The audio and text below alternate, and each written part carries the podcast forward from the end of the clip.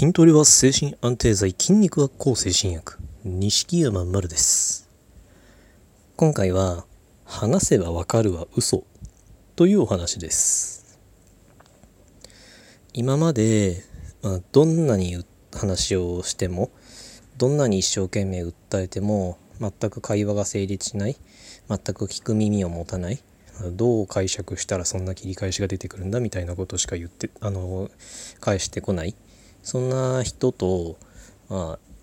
多分何人かは絶対会ったことあると思うんですよね。まあ何人かかもしれないし、まあいっぱいあったかもしれないし、幸いにも、まあ、ほとんどそんなのあったことないっていう人もいるかもしれないですけど、でも、そうやってどんなにこちらが訴えたところで、まあ、聞く耳を持たない、いわゆる言うだけ無駄な人っていうのは、まあ絶対一定数いますよね。まあ、特に僕たちのようなそのうつ病精神疾患なんていう、まあ、偏見がいっぱいぶつけられるような病気であればなおさらそういう人間と出くわす確率って、まあ、上がったりあるいは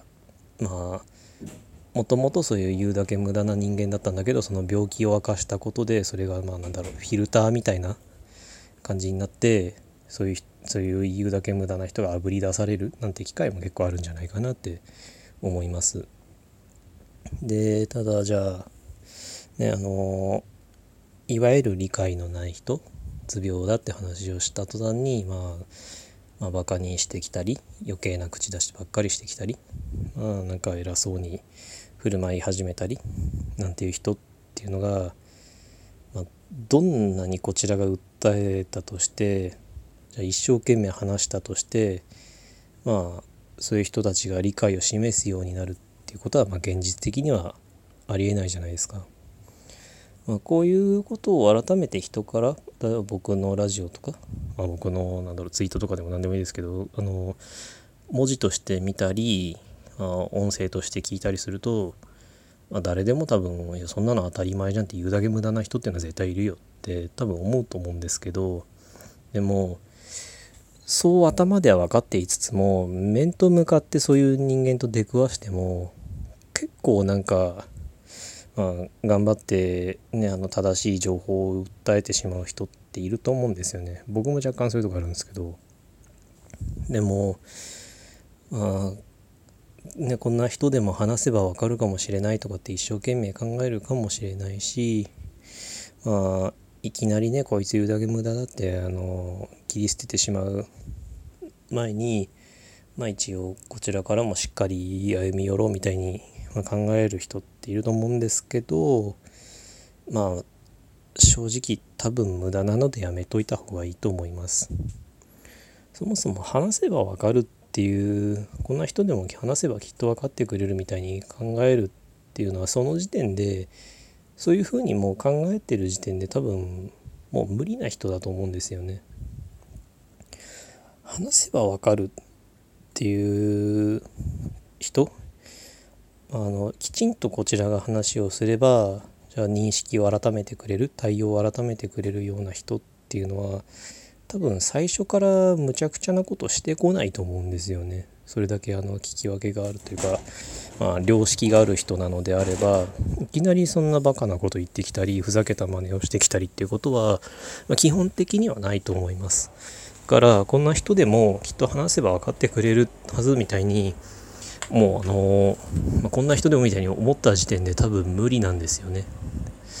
でそういう人に一生懸命訴えようとしてもまあこちらが多分無駄に消耗するだけなんですよね。こちらは相手に理解を示してくれる可能性を期待しているそして一生懸命こちらは真剣に話をしているまあじゃあ病気の正しい知識だとか正しい情報だとかっていうのを一生懸命訴えるでも相手は認識を改めようという考えがそもそも存在しないからこちらの情報が正しいか間違ってるかなんてそもそもどうでもいいんですよね。その時点でもう話が噛み合ってないもうね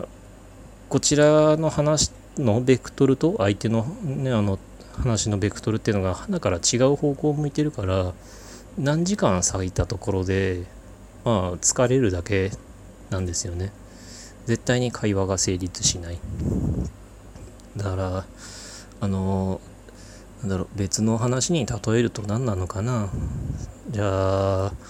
じゃあピーマンを食べたくないっていうピーマンは絶対食べないって言っている人間にピーマンの美味しさをいくら訴えたところで無駄じゃないですか、